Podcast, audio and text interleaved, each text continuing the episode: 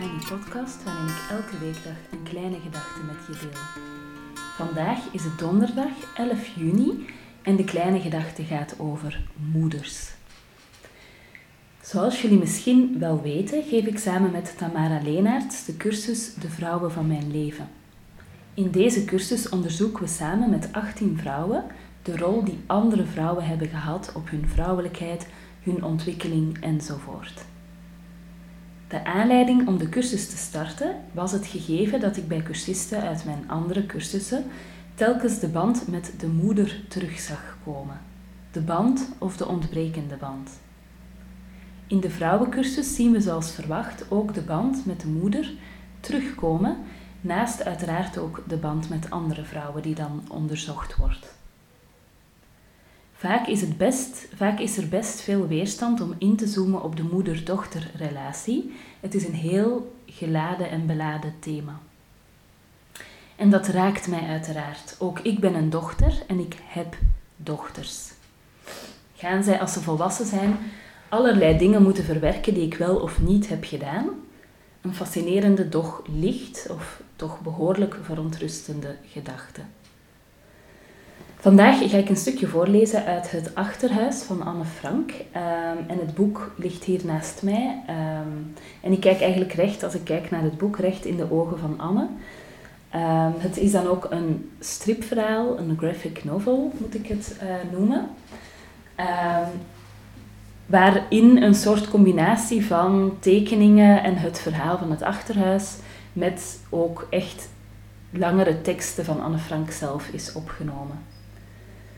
Um, ja, ik denk dat veel mensen het idee hebben dat stripverhalen voor kinderen zijn, um, maar ik vind dit uh, een heel gelaagd boek, uh, wat ik als volwassen vrouw, waar heel veel in zit, heel veel details die mij raken. Um, dus ik zou het en voor mijn puberkinderen uh, kopen als ik ze heb binnenkort. en tegelijkertijd heb ik zelf er heel veel aan gehad om het te lezen en om het af en toe opnieuw te lezen. Dus in die zin is het geen boek voor pubers of geen boek voor kinderen, maar het, kan echt, uh, het bevat lagen die voor iedereen uh, interessant zijn. Ik wil graag een stukje voorlezen, um, ja, uiteraard binnen de thematiek waar ik het net over had, namelijk iets wat Anne over haar moeder schrijft. En misschien is het interessant om te weten dat Margot, ik denk dat de meeste mensen dat wel weten, maar Margot is het zusje van Anne. Zaterdag 30 oktober 1943. Het is niet dat ik alleen van vader houd. Ik houd ook van moeder en Margot, maar alleen omdat ze nu eenmaal moeder en Margot zijn. Als mensen kunnen ze naar de maan lopen. Bij vader is dat een ander geval. Als hij Margot voortrekt, al Margot's daden goedkeurt, Margot prijst en liefkoost, dan knaagt het binnen in me want op vader ben ik dol. Hij is mijn grote voorbeeld en van niemand anders in de hele wereld dan van vader houd ik. Hij is het zich niet bewust dat hij met Margot anders omgaat dan met mij. Margot is nu eenmaal de knapste, de liefste, de mooiste, de beste. Maar een beetje recht op ernst heb ik toch ook.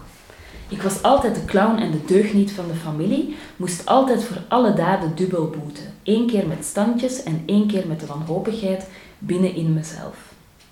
Nu bevredigt me dit oppervlakkige geliefkoos niet meer, evenmin de zogenaamde ernstige gesprekken. Ik verlang iets van vader wat hij niet in staat is te geven. Ik ben niet jaloers op Margot, ik was het nooit. Ik begeer haar knap en mooiheid niet. Ik zou alleen zo graag vaders echte liefde voelen. Niet alleen als zijn kind, maar als Anne op zichzelf. Ik klamp me aan vader vast omdat ik elke dag minachtender op moeder neerzie en hij de enige is die mijn laatste restje familiegevoel ophoudt. Vader begrijpt niet dat ik over moeder mijn hart eens moet luchten. Hij wil niet praten, vermijdt alles wat op moeders fouten betrekking heeft. En toch ligt moeder met al haar gebreken me het zwaarst op mijn hart. Ik weet niet hoe me te houden, kan haar slordigheid, sarcasme en hardheid haar niet onder de neus duwen, kan echter ook niet altijd de schuld bij mij vinden. Ik ben in alles precies andersom als zij en dat botst vanzelfsprekend. Ik oordeel niet over moeders karakter, want daar kan ik niet over oordelen. Ik bekijk haar alleen als moeder. Voor mij is moeder geen moeder. Ikzelf moet mijn moeder zijn. Ik heb me afgescheiden van hen. Ik schipper alleen en zal later wel zien waar ik beland. Het komt alles vooral omdat ik in mezelf een heel groot voorbeeld zie van hoe een moeder en een vrouw moet zijn en niets daarvan in haar terugvind, wie ik de naam van moeder moet geven.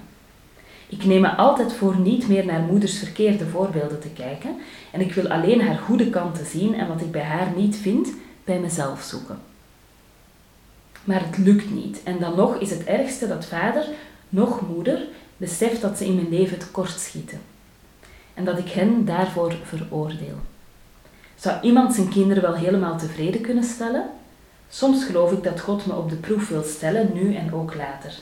Ik moet alleen goed worden, zonder voorbeelden en zonder praten, en dan zal ik later het sterkste zijn. Wie anders dan ikzelf zal later al deze brieven lezen? Wie anders dan ikzelf zal me troosten? Want vaak heb ik troost nodig. Ik ben zo dikwijls niet sterk genoeg en schiet meer tekort dan ik voldoe. Ik weet het en probeer altijd weer, elke dag opnieuw, me te verbeteren. Ik word onevenwichtig behandeld. De ene dag is Anne zo verstandig en mag alles weten, en de volgende dag hoor ik weer dat Anne nog maar een klein dom schaap is, die van niets iets afweet en denkt wonder wat uit boeken geleerd te hebben. Ik ben niet meer de baby en het troetelkind dat bovendien bij al haar daden uitgelachen mag worden. Ik heb mijn eigen idealen, ideeën en plannen maar kan ze nog niet onder woorden brengen. Ach, er komt zoveel naar boven als ik s'avonds alleen ben. Eveneens overdag als ik de mensen moet verdragen die me de keel uithangen of die mijn bedoelingen altijd verkeerd opvatten. Ik kom daarom op zijn laatst altijd weer bij mijn dagboek terug. Dat is mijn begin en mijn eindpunt, want Kitty is altijd geduldig. Ik zal haar beloven dat ik ondanks alles vol zal houden, mijn eigen weg zal banen en mijn tranen inslikken.